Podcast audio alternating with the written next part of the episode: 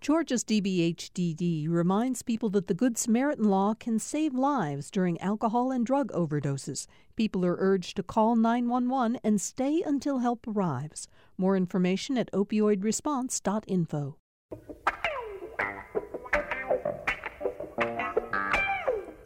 Hey, everybody, welcome to Political Rewind. I'm Bill Nigut. Thanks for joining us uh, for our show today.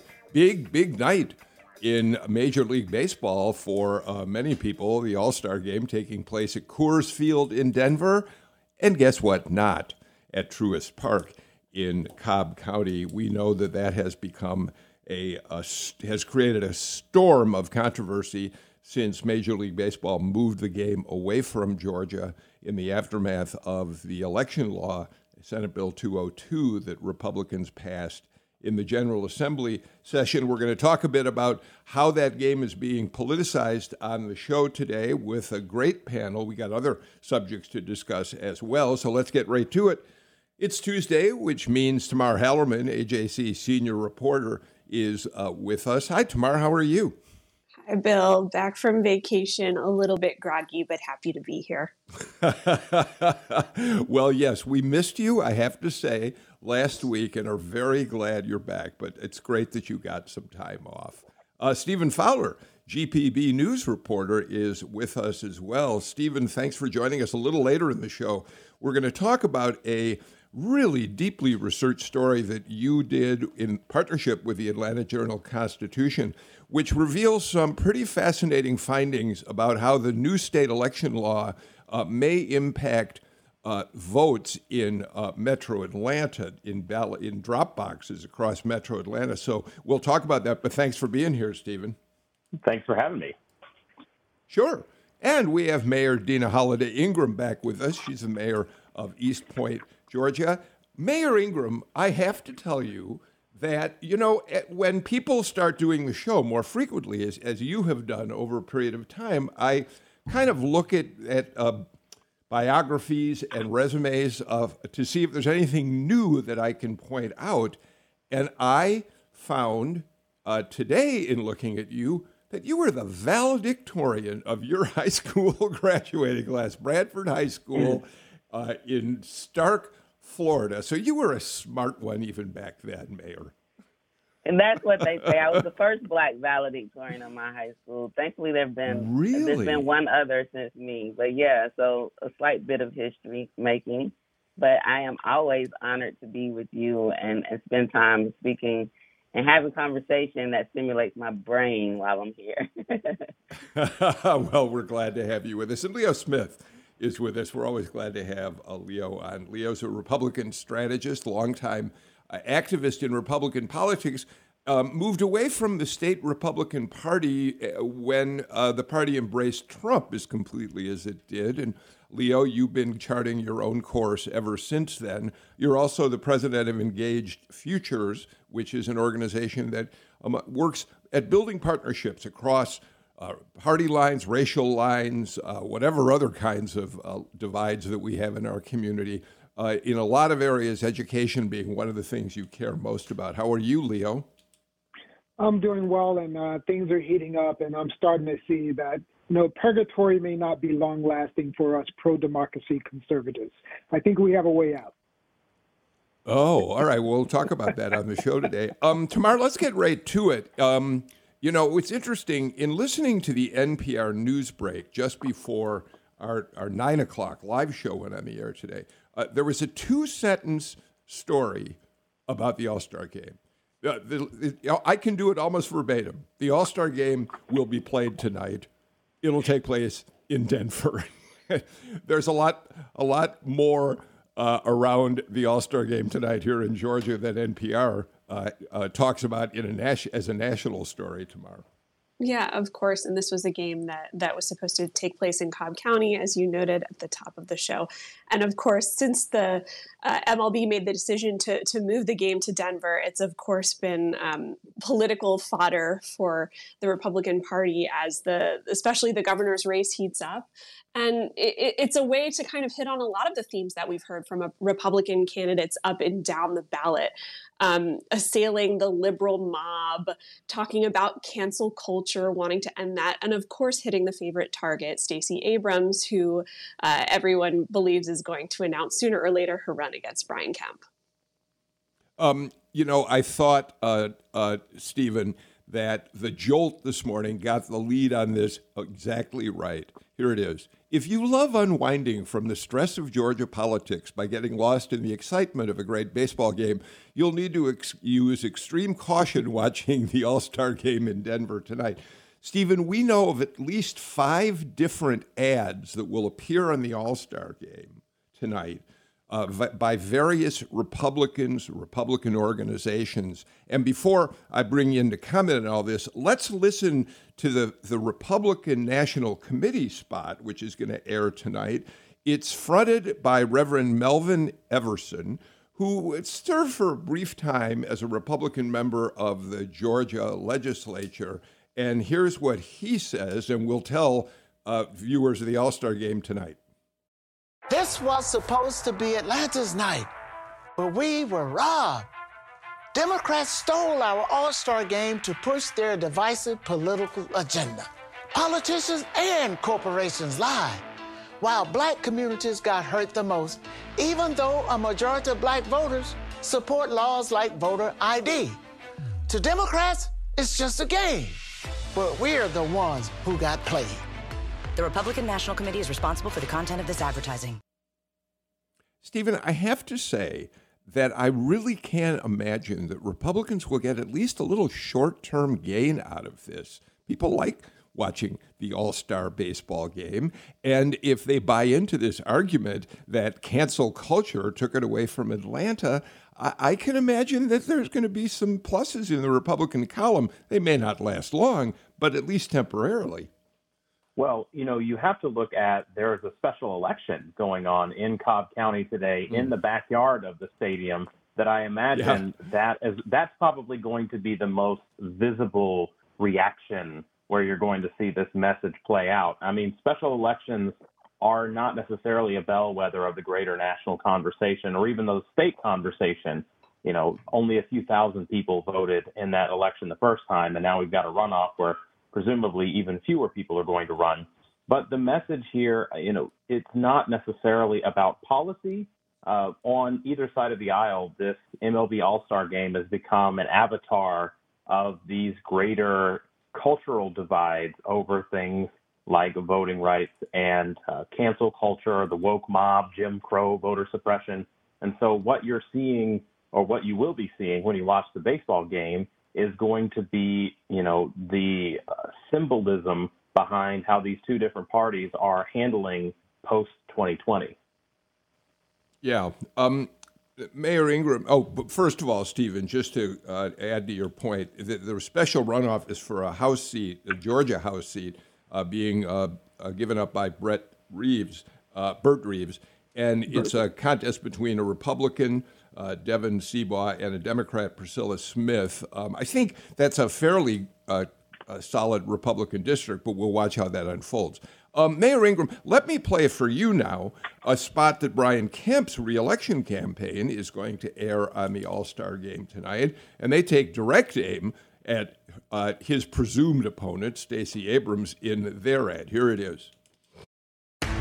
This week, we should be celebrating baseball. Instead, Stacey Abrams and the liberal mob forced the All Star game to move, despite the fact that we made it easier to vote and harder to cheat. They'll put their political agenda ahead of jobs, small business, even the truth. Here's my commitment secure, accessible, and fair elections will always remain the foundation of who we are as a state.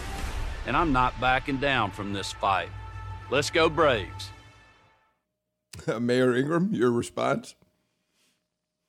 So it's interesting to me how former leader Stacey Abrams is no longer even an elected official, but she has so many people shook. In fact, the governor of the state of Georgia, she hasn't even announced. So I, I find that interesting. I also find it interesting that um, she alone is being blamed for, for you know, the the person solely responsible for the the game moving, when she and the MLB have said that that is not the case, and in fact, they left because of the Senate Bill 202, right? And so I think it is a play on reality I find it interesting that um, the tr- the word truth was used in the ad because I mean, as a lawyer, I know words have meaning, but it seems that maybe I need to relook the, look up the definition of truth because I didn't know it had so many different meanings. The truth is the truth is the truth, and I think it's you know amazing how salacious um, real issues become when we're in election season. And the reality of it is, voting is a sacred right. And I, you know, I don't know if we're the government of the people, for the people, by the people, and the people actually show up and vote in historic record numbers, it would seem that we would say, oh, we figured it out. We got it right. People are voting, people are engaged, and we want to increase this, not decrease it. So, you know, eh, I, I, I find it laughable and I find it um I guess I need to get my popcorn and get ready for this election season and, and all of these commercials because it seems like they're going to be quite entertaining. Leo, uh, in addition to those spots, uh, the NRSC, the Senate arm uh, uh, of the Republican campaigns, uh, is got an ad tonight, but so does Gary Black, who has already declared himself a candidate for the Republican nomination for the Raphael Warnock seat. In his spot, he blames Warnock and Abrams um, for the reason that MLB pulled the game. Uh, and he says, quote, outfits like MLB are so woke, they're weak. Now, Leo, I want to do a reality check before I turn to you. Here is Stacey Abrams in a video that she published last April when there was talk about boycotting various businesses and Major League Baseball over the All Star game. Let's listen. Black Latino, AAPI, and Native American voters whose votes are the most suppressed under SB 202 are also the most likely to be hurt by potential boycotts of Georgia. To our friends across the country, please do not boycott us. And to my fellow Georgians, stay and fight, stay and vote. Make no mistake though, we must also hold corporations accountable for their silence in this debate. We must demand they speak out against the more than 250 voter suppression bills in 43 states across the country. Leo, jump in. You know, I mean, certainly um, Stacey Abrams delivered a different message there that is being presented in this culture war. And the fact is, though, that she did engender a spirit of culture war from the progressive left side that to Republicans set the stage for this cancel culture that she was unable then to put back into the cage. And so, as our Cobb County chairperson, Lisa Cupid, said, please help I mean, that you can see how if you let out a message that Republicans are bad, bad, bad, and we need the corporations to now punish the Republicans, um, that is going to have unplanned impact. And certainly that's what happened here. And it's too late to put that that that that monster back into the cage. Now you have to deal with it. So mayors like um, you know Mary Norton and, and Smyrna, uh, where the battery is existing right, right next to us, uh, East Point, where people are traveling from East Point to get to work at the battery, to get good jobs, get good money during a time where it's like the fitness industry January, the All Star game. We lost on that because of this culture war. I think it's also it's worth talking about the opportunity this has provided, especially Brian Kemp, when it comes to messaging and why you're seeing um, this kind of fixation on this issue. Um, talking about the All Star game is a forward looking thing. You're not looking back at the November 2020 elections when uh, he really provoked the ire of a lot of Trump fans when he didn't try and overturn the results of the election as as President Trump wanted him to. Um, so this is a way to look forward. It's a way to win over conservatives without talking about Donald Trump, an issue that that could get the the governor in trouble. This is an issue that polls extremely well with Republican voters, especially in the base. And as I mentioned, you're able to tie together a bunch of issues that the party has been messaging on, um, like securing the vote, like Stacey Abrams, like cancel culture. And so I think it's a golden opportunity for the governor, and you're seeing him really taking advantage of that, especially in that opening ad that you played for us a few minutes ago. You know what I think, Steve? By the way, Stephen, we should also point out we don't want to leave Buddy Carter out of this mix. Buddy Carter, who hasn't declared that he's going to run for the Senate, but is waiting for Herschel Walker to decide. He bought time tonight. too. he says quote baseball used to be as america as it gets but radical the radical left has other plans um, but you know stephen go back to the Kemp spot with me for a minute uh, I thought it was interesting, not just the messaging itself, but the tone. There's, we're seeing a little of that pugnacious spirit that got Kemp so far among Republican voters and was uh, so criticized by Democrats in those pickup truck and shotgun ads back in the primary. He's he's ready to fight. Yeah, I mean, over the weekend, Kemp launched his reelection campaign down at the Georgia National Fairgrounds in Perry. And his message was that I'm going to fight for you. And I mean, he's under attack, obviously, from the left and Democrats who say he's too much like former President Trump. He's under attack from his flank for people that say that he didn't support Trump enough. And so this issue, like Tamar mentioned, the Major League Baseball, the All Star game, the Department of Justice lawsuit over Georgia's new voting bill, you know, this is right in his wheelhouse of, like you said, the pugnacious fighter of saying, look at all that I've done. People have counted me out, but I'm the one delivering these results. And so, I mean, this is like manna from heaven if you're Brian Kemp trying to get reelected. So I'm not Mayor, sure about there? man.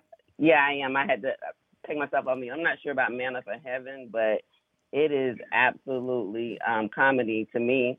Um, the reality of it is, is when he says, "I'm going to fight for you," my question becomes, "Who's you?"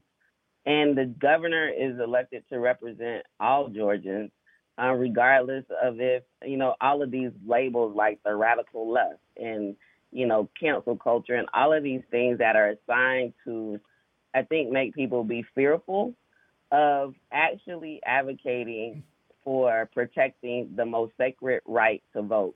I don't recall hearing um, former leader Abrams say Republicans are bad, bad, bad. I think it's Senate Bill 202 is bad, bad, bad. And I think that is what is being lost from all of this um, political posturing and all of these semantics that are being used. The reality of it is, is that this law is suppressive, and it's not just her. I mean, she's not even an elected official and is the most influential person in politics and even received the Nobel Peace Prize because she was able to engage the electorate and help the people understand their power, their power to vote, their power to be counted, and their power to demand people who represent their interests. So again, who is you when we say I'm gonna fight for you? And I find it I mean, he definitely had to go to Perry and launch um, his campaign. He couldn't have done it in Metro Atlanta, right? And so I still believe the numbers out. The reality of it is the reason why these this law was enacted is because more Democrats, more people of color, more black people turned out to vote. And the goal is to try to prevent that in 2022 because the Republicans know that if that happens, they they won't be reelected. And so, you know, of the people, for the people, by the people, when people vote, we should all be happy. Well, of course, the governor is asserting that we're going to have easy to vote um, uh, election environment here in Georgia, and we're going to make it hard to cheat. And that's good for all Georgians to make sure that their vote is not only asserted, that they had accessibility to vote, but they also can be sure that their vote is cast with integrity. Um, that's an important discussion. It's an important discussion from all sides. And the Supreme Court had, uh, did not uh, suggest that black people were being discriminated against. Um, we know that they kind of punted on that down the road. Uh, saying that it's not time to, um, you know, adjudicate this when we have uh, midterms coming right up on us. Uh, so it looks suspicious for people to keep filing lawsuits uh, just for electioneering point, point of view. And you know, so that's that's a real issue that we have to talk about. What kind of democracy do we want? How safe and secure do we want that democracy to be when it comes to voting? That's an important issue. The governor is winning on metrics that impact mayors and that is State tax revenues are up at an all time high. Those are good things. A lot of the way that he managed everything from how we managed the pandemic to how we managed the uh, keeping open of schools or opening of schools, um, all of that has an impact on local, city, municipal leadership. That's what he's fighting for. And as Republicans come back to fold, supporting Brian Kemp as before they were thinking about censoring him, you can see that the numbers matter. Kitchen table issues are coming to fore, and his message is winning. Of course, um, Leo, we should point out that we know that the tagline for a lot of Republicans in Georgia, and really for all of the Republican states that are voted for n- new election laws, uh, the tagline is uh, easy to vote, hard to cheat. But Leo, apparently it's already pretty hard to cheat in the state of Georgia because we've had virtually no evidence of any voter fraud in any election in recent memory in the state, Leo. Well, well, we have had evidence of voter fraud. We just haven't had evidence that would change the results. And many Republicans are acknowledging that. Um, you know, you have grassroots efforts like Kelly Loeffler is now shaping the electorate. You've got folks like, uh, you know, joining now the campaign for Secretary of State who are acknowledging that, you know, we need to do a better job of making sure that we develop our districts, that we create the teams. And that's why you have things like the All Star event by William Spencer, a young grassroots leader, happening at the stadium today to sort of get people engaged, get people riled up, uh, let them learn how to get engaged in a way that will help Devin Seabaugh and HD 34 today. Um, that's what's happening. Before we move on, uh, you're going to be at that event. Very quickly, just explain to us what is happening up there and, and who's leading the effort. I love seeing this because when I was director of, voter engagement for the Georgia GOP, one of the things was getting people engaged in kitchen table type issues. The fact is, is that this canceling of the All Star game here at the Battery uh, here in Cobb County was really uh, impacted a lot of businesses over there. So Wim Spencer, a young, um, you know, young activist, has decided that he wanted to go and show some love to those local businesses that would have gotten tons of revenue, whose employees would have gotten, you know, more money working at the bars, working at the restaurants than they've gotten all year. And so today, Republican activists are going over there to rally around these businesses, to spend money at these places, and to make sure that there are some wins um, uh, driven, even though we lost the All Star game. And so this happens from 11 o'clock to 6 o'clock today. Um, uh, TJ Hudson, uh, running for Secretary of State, will be at the Omni. Ver- various people will be showing up and popping in. Okay, we're going to watch to see how that unfolds. Um, let's do this. Um, we'll all watch to see what happens in terms of the ads tonight on the All Star game and the response to it from Democrats, and talk about that more on the show as the week goes on. But for right now, let's take our first break of the show and come back and talk about this major story that GPB News and the AJC collaborated on that tells us a lot about uh, uh, the use of uh, drop boxes in elections. We'll do that after these messages.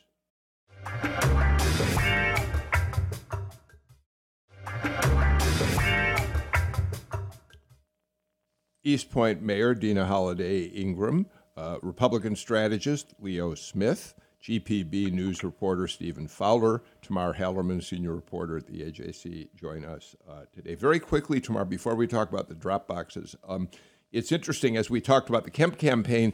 Uh, the AJC reports this morning that this mystery candidate, who Corey Lewandowski and a few other Trump allies have been saying is may come forward to challenge Kemp for the Republican nomination, uh, showed up at CPAC uh, the conser- big conservative gathering in Washington. His name is Ames Barnett. He's a big business executive, and he's it's conceivable, the AJC reports, that he may very well be getting set to launch the Trump forces bid to unseat Brian Kemp. That's going to be fun to watch tomorrow.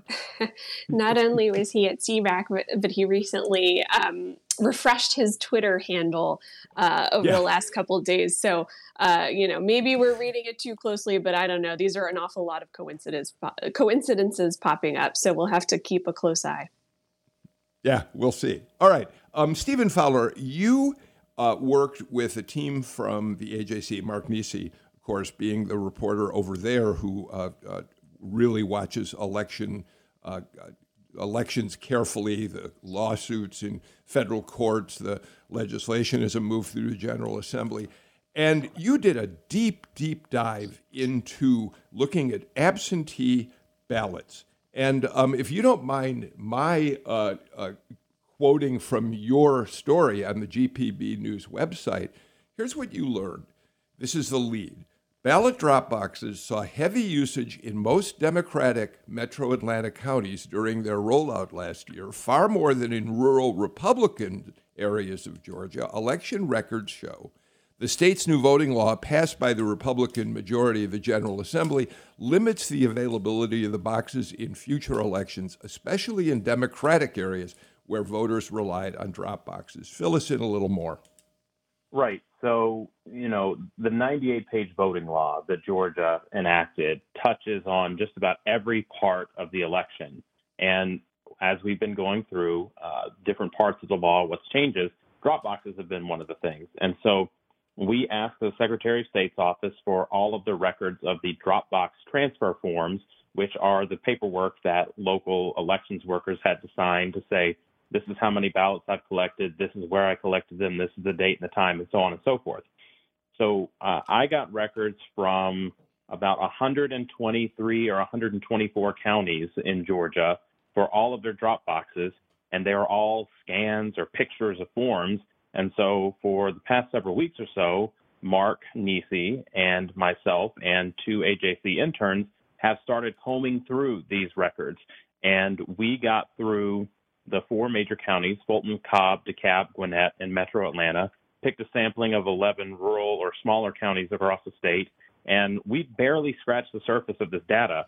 But the four major counties in Metro Atlanta accounted for nearly a quarter of all absentee ballots cast in the election were returned in those drop boxes. So drop boxes have been a big question, and so we sought to find out who used them and where and how things will change.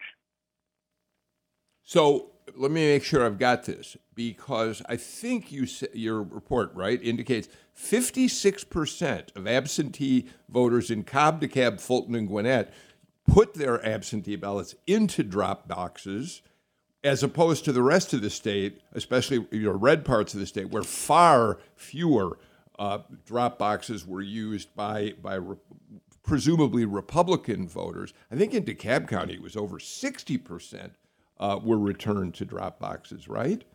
Yeah. So for a method that had never been used before, especially in these bigger metro counties, many people who voted by mail, especially for the first time, also used these drop boxes. And you know, one of the other points that we found was that uh, the new law limits how many drop boxes you can put and how long they can be open and where they can be put. And about 40% of the absentee ballots returned in drop boxes during the November election were outside of the window that's allowed now. So those people would uh, have to figure out different times to return the drop return them to drop boxes or use the mail or something else. So it definitely impacts drop boxes in a big way moving forward. Deana? Yeah, so you know, I appreciate Stephen and the team for being able to put some data to this because it goes beyond like what we think to actually what the data shows and knowing who actually used absentee um, ballot drop boxes and the law's intention around it, right? So so legal um your the intention of a law or and and why it's really created, the motivation is really important.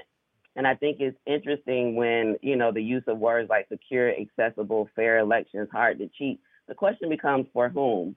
You know, secure the, they're already secure, there's no fraud, accessible and hard to cheat when you have a um, panel of legislators actually making decisions or overseeing elections in a state where the Republicans, one party, is in control of the legislature. Like, hard to cheat for whom, right? So I think these are all great little sound bites that get people distracted from what's real. The reality of it is, it is going to be harder for people of color, for seniors. My mom is 83 and votes by absentee ballot consistently right? And so being able to have access to be able to drop that off in a drop box whenever it is a you know a, um, appropriate or opportune for them, that's important if we want people to be able to vote. And so I, I appreciate Stephen again. I think this this report and this data provides good support around who are we really trying to prevent from voting if in fact this is these are historic numbers and the turnout has been so high why wouldn't we actually say this was a great thing let's do it again versus we got to totally scrap everything and then put in these very restrictive suppressive provisions in this law to prevent people from voting so that it is not secure for all Georgians, it is not accessible most accessible for all Georgians and is absolutely not fair. Uh, Leo, I, I, I want to make a point that I already made on the show yesterday, but it's worth repeating today. Republicans in the legislature would argue this. Last year, drop boxes were put in place by the Secretary of State's office in, in the middle of a pandemic to help voters get their absentee ballots to county election offices, but it was done on an ad hoc basis. So Republican legislators argue hey, we for the first time put drop boxes into law. And they believe that that is a, a positive sign that they uh, care about making sure people can use drop boxes. Of course, they've also limited dramatically the number of drop boxes, and as Stephen said, the hours that they can be put into use in passing their law, Leo. Thanks for sharing that, Bill, because what you just said was Republicans. The bottom line is when you look at pre pandemic, post pandemic, people have more ways to vote than they did pre pandemic. Now they have it even by law, more ways to vote. That is an improvement in the accessibility of voting. And so that's a good positive trend towards more accessible elections by Republicans. Now, it is not an unusual thing for operatives, Democratic uh, leaning people who see the advantages to do their own electioneering and take advantage of a pandemic and executive orders um, that led to uh, Rule 183 114 from uh, the uh, Georgia Elections Board allowing drop boxes. But that said, even that, that these drop boxes uh, must be secure they must be in a, in a way that's manageable, that video recording of drop boxes. So that was August. In August 7, in August 17th, Rob Pitts in Fulton County look took an opportunity to expand and say, no, I want to put them in CVS's. I want to put them in places, you know, I want to put them at Greenbrier Mall. I want to put them at places that security and, and, and integrity may not be able to be upheld. And that's a problem that when people take advantage and they go too far in asking for too much when we're not quite ready for that yet.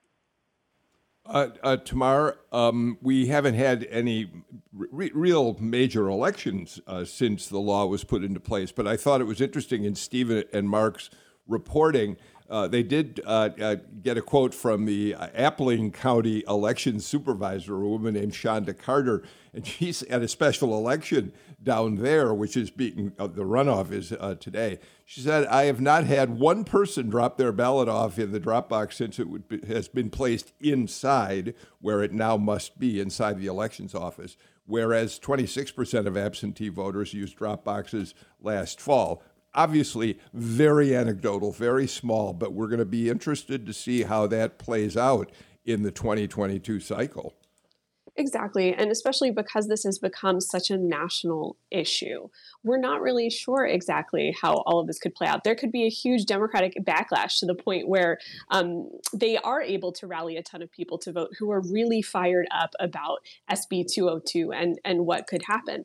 At the same time, given how small the Joe Biden's margin of, of victory was in November, and same with Jon Ossoff and, and those Senate races, um, even a small uh, change could make a, a, giant difference. But I think a lot is going to depend on the atmospherics, what's going on in fall of 2022, who these candidates are, that sort of thing, uh, for us to really have a good idea. It's hard to compare a special election, which would typically only draw sometimes a couple thousand votes, to a small uh, state house race, to a presidential election uh, year. So it's it's hard to make a comparison right now. Yeah, and you know, speaking of comparison, I mean, one of the problems that Georgia has with its election is that there are 159 counties that run things 159 different ways. And you really have about half of the voting population concentrated in a handful of counties. And their needs and their voting behaviors are way different than what you're going to find in Taliaferro County, where there's less than a thousand people that vote in a busy election. And so the difficulty that legislators have is crafting rules that are beneficial and uh, helpful to all Georgians. And in this case, with the drop boxes, they're requiring counties to add drop boxes that don't have them uh, more resources and more time where they probably aren't going to need them. Chattahoochee County had about 10 people use drop boxes in the entire November election, versus you have some individual drop boxes in the metro Atlanta area that had six or 7,000. So the difficulty that we found in Georgia with election law and election administration is that you really do have unequal resources and unequal needs and patterns because you know, great, you're going to add a drop box to a rural county that they can go to the election office and add it, but you're taking the number in these four metro counties from over 113 down to about 32 or 33. And that's going to make it harder for people to use it. But obviously, looking, you know, the East Point Branch Library had 2,000 people use the drop boxes in the November election. Uh, that's probably not going to be a site moving forward in Fulton County. So, are those 2,000 people going to drive all the way up to the Ponce de Leon Library in Atlanta? Probably not. Are they going to go to the Palmetto Library? Maybe. But you know, it's it's a it's all about election uh, in, in finding these things and using the term voter suppression tends to raise a lot of hackles on both sides of the aisle. But when we look at these stories and we do this data analysis, we look at what effort people have to do to cast their ballot. And with these drop boxes, it reduced that effort. And with this new law, what we're probably going to see is people have to expend more energy and effort to cast the same vote in this election than they did in the past. Yeah, I, I actually find the argument about this being the first um, time that ballot drop boxes have been put into law quite insulting, because if the um, what the Republican Secretary of State did last year during the pandemic worked, meaning people were able to vote. And even though it was ad hoc, we could we could call it a pilot. And if a pilot works, then you try to scale up and expand the pilot. And so the question really becomes why didn't the Republicans put into law the actual Dropbox program that the Republican Secretary of State put in place that worked to get people to vote? I find it quite insulting. I'm not sure why Greenbrier Mall and CVS are um, have this connotation of not being able to be secure or they're not being integrity where integrity can be upheld. You know, I think all of those types of um, things being said and the fact that we did something, just be happy for that. That's crumbs. And we will not be happy for crumbs. The reality of it is, if you want to tout the Republican success, do what worked. A Republican Secretary of State put in a, a plan that turned out more ballots in an election and there was absolutely no fraud. So it was secure, right? And and and it was convenient and accessible to everyone. You know, at some point we have to get beyond these political conversations about the fundamental American right to vote and a way to encourage people voting versus this authoritarian um, way of moving, as President Biden said, you know, this suppression and these strategies to limit the number of people to vote or limit access to the ballot, it is just that. And so let's call a spade a spade. That's not partisan. That is reality. And how do we get to a place where we actually do things and not driven from politics and not do all of these semantics around a position that really amounts to crumbs, but says, look, let's continue to get more people voting, all people voting. Leo, uh, we should also point out that the other th- another thing that SB 202 did, in addition to uh, limiting drop boxes uh, while putting them in law for the first time, was to uh, forbid the Secretary of State from do- taking an action that he took during the pandemic, which was to send unsolicited uh, absentee ballot requests to every registered voter in the state. The law now forbids that from happening as well, Leo. What's the problem there? There's the law and then there's the spirit. The spirit of open, accessible elections has always been something that the people had to manage. And the spirit of what uh, the mayor is saying, uh, to be able to make sure that more participation in the democratic process can be upheld has always been the League of Women's Voters' responsibility. Organizations that we are seeing an increase in, like Fair Fight Action and others, yeah, those that citizen-based responsibility to go out and engage people in participating in democracy should be and is required to be an all, at an all-time high. Requiring legislators to make it such that citizen engagement is the rule for how they legislate, those are two different things. And we have to understand that there's the legislation to make sure fair, accessible, secure. Then there's participation and engagement, which is done by political organizations and grassroots civic organizations. Yes, responsibility is now heavily upon us as civic activists to make sure that we're engaging in our democracy. All right, uh, let's do this. Let's get our final break of this show out of the way and come back with more on Political Rewind.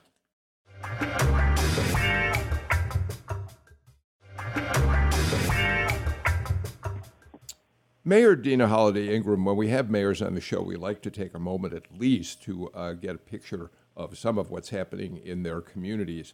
Um, in your case, if, if, I, if you don't mind, here are the couple things I'd like to ask you about. One is, as you know, President Biden yesterday met with a, a, a group of uh, larger city mayors and police uh, law enforcement officials to talk to them about crime reduction in their communities. Uh, he's also fully aware of the political tension uh, between some liberals who are calling for you know, reducing the uh, uh, budgets for police forces. Defund the police never really went very far. Nevertheless, it's in the atmosphere. And Biden wants to make sure people understand Democrats do not oppose law enforcement and its efforts to reduce crime. So, what, where do you stand in East Point with your police department, efforts to combat crime, and your understanding of what the role of the police ought to be these days? So we actually just had an update last night from our deputy chief regarding crime in our city and in several major areas. Our crime is absolutely down, is actually going down. Um, and so, you know, there is a real push and support. Um, our police department adopted the 21st century community policing model and framework for its strategic plan within our city. Um, I believe that it's really important that we continue to really focus on that, as well as adopted the eight can't wait around the use of force. And so we have all eight in place, and in fact, had six out of the eight in place um, from 2016. So that's banning chokeholds, making exhausting all alternatives before um, shooting. And so those things are really um, positive things in, in, our in our force and in the police. But there's also the opportunity um, to make sure that our police are actually not getting engaged in non-policing type uh, matters, and that is actually a place of agreement from our you know former police chief, the community. Like if police do not want to be engaged in non-policing type activities, so we are actually uh, exploring community alternatives and diversion for people who you know may be experiencing life challenges, right, and and don't need 911 call, but actually need to be connected to to resources. And so it is really about look, I I'm the person that says we absolutely need police because if somebody gets shot, we're not get, getting ready to do like a conflict resolution on site, right? We need to have the appropriate response. But that level of response is not needed for all incidences. There's not a situation where we should be calling the police all the time. And so we're really looking forward to continuing efforts around those community alternatives and diversion um, and continuing to enforce community policing and it can't wait and continuing to have low use of force in our city. Dem- um, uh, Tamar, there's no question that Democrats, um, some Democrats, uh, Biden Democrats, let's say, are scrambling to get back on the right side of this issue. There, they, there's a feeling, perhaps, that the liberal wing of the party went a little too far in condemning the police in the aftermath of the shootings of black people last year, the high profile shootings. So they're trying now to balance that off and say, of course, we need law enforcement to do its jobs. Uh, at the same time, we've got to find ways to protect the community against uh, law enforcement that goes too far. It's a real challenge for Democrats moving forward, Tamar. Yeah, and at the same time, you don't want to alienate your left flank, right? They they bring they brought a lot of energy to the party, especially in the 2020 uh, elections. They helped in Georgia elect uh, Jon Ossoff and Raphael Warnock. So you you can't alienate them entirely. The problem is that uh, the, the talking point of defunding the police meant different things to different people.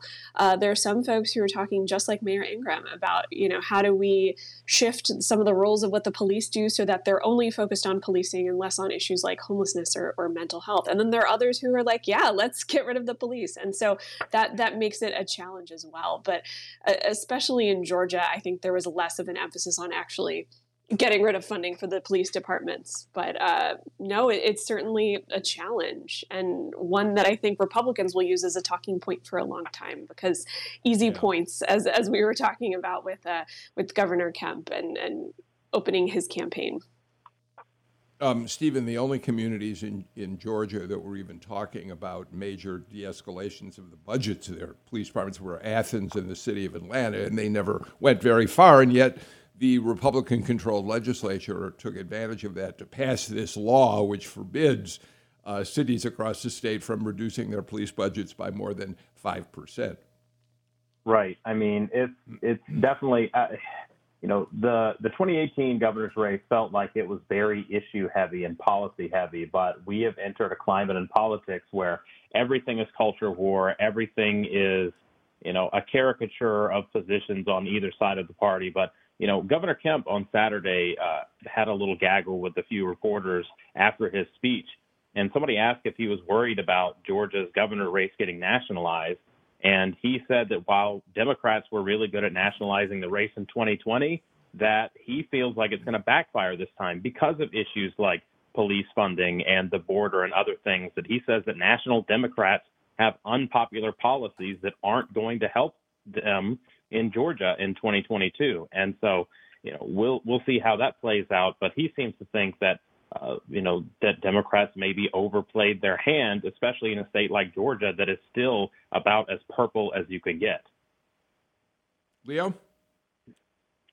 No, indeed. I mean, Democrats know that they have overplayed their hands, and now they're trying to remessage this and pull in that progressive left play on really demonizing police at all costs. And the impact on that is people like Mayor uh, Keisha Lance Bottoms has had to struggle with uh, you know increasing crime rates and disrespect for law and order in the city of Atlanta. I pray that the mayor um, of East Point is not dealing with some of those same issues. Um, and so Republicans support both safe and, and, and, effective non-discriminatory policing. I think that we saw that the nation feels that way as we celebrated the verdict on Derek Chauvin and his um, and the penalties, therefore, for any police officer there. What we now have to do is sort of again put that monster back into the cage of allowing people to think that there is no compassion for victims no compassion for people who want safe neighborhoods with businesses able to operate without fear of lawlessness. And that's so, the Republicans are winning on that message. Um, thank you all for for for that. Um, I, Tamar, before we, we end the show today, I want to at least give a shout out and ask you to give us a brief uh, uh, summary of a, I think, an important story that you published uh, in the AJC about the continuing uh, lack of females in C suites and on boards of major public corporations in the state of Georgia. I would tell us just a little in the couple minutes we have left about that because it seems to me it's very important. Yeah, so we analyzed uh, some of the corporate filings that Georgia's largest, or I guess Georgia's 17 Fortune 500 companies uh, filed to the federal government last year to kind of look at how these companies have improved or not improved over the last 10 years. So we're comparing companies like Coca Cola and Southern Company not only to each other, but to themselves 10 years ago. And how have they done, you know, with all of their pledges to increase diversity, especially when it comes to gender in their highest ranks?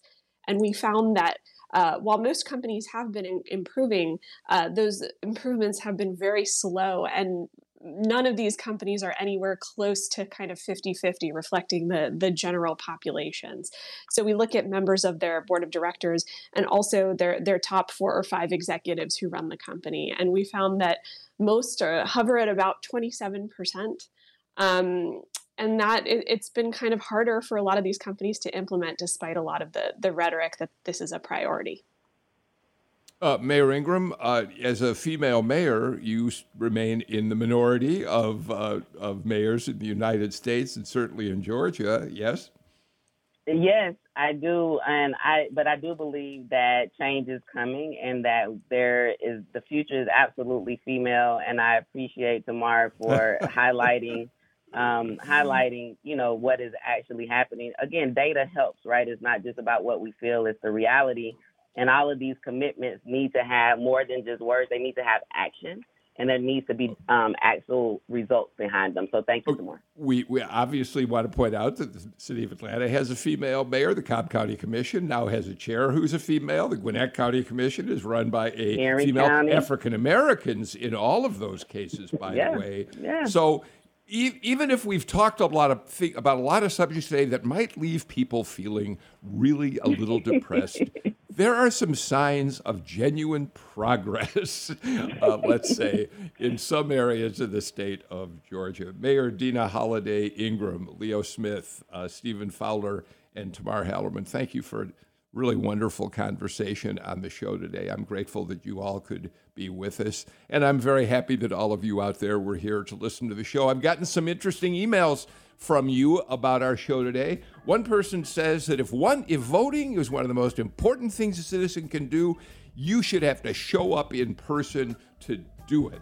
So that's just from one listener who thinks that absentee balloting is not the best way to cast your vote. We're out of time for today's show. I'm Bill Nigut. See you again tomorrow. Bye bye, everybody. Thank you.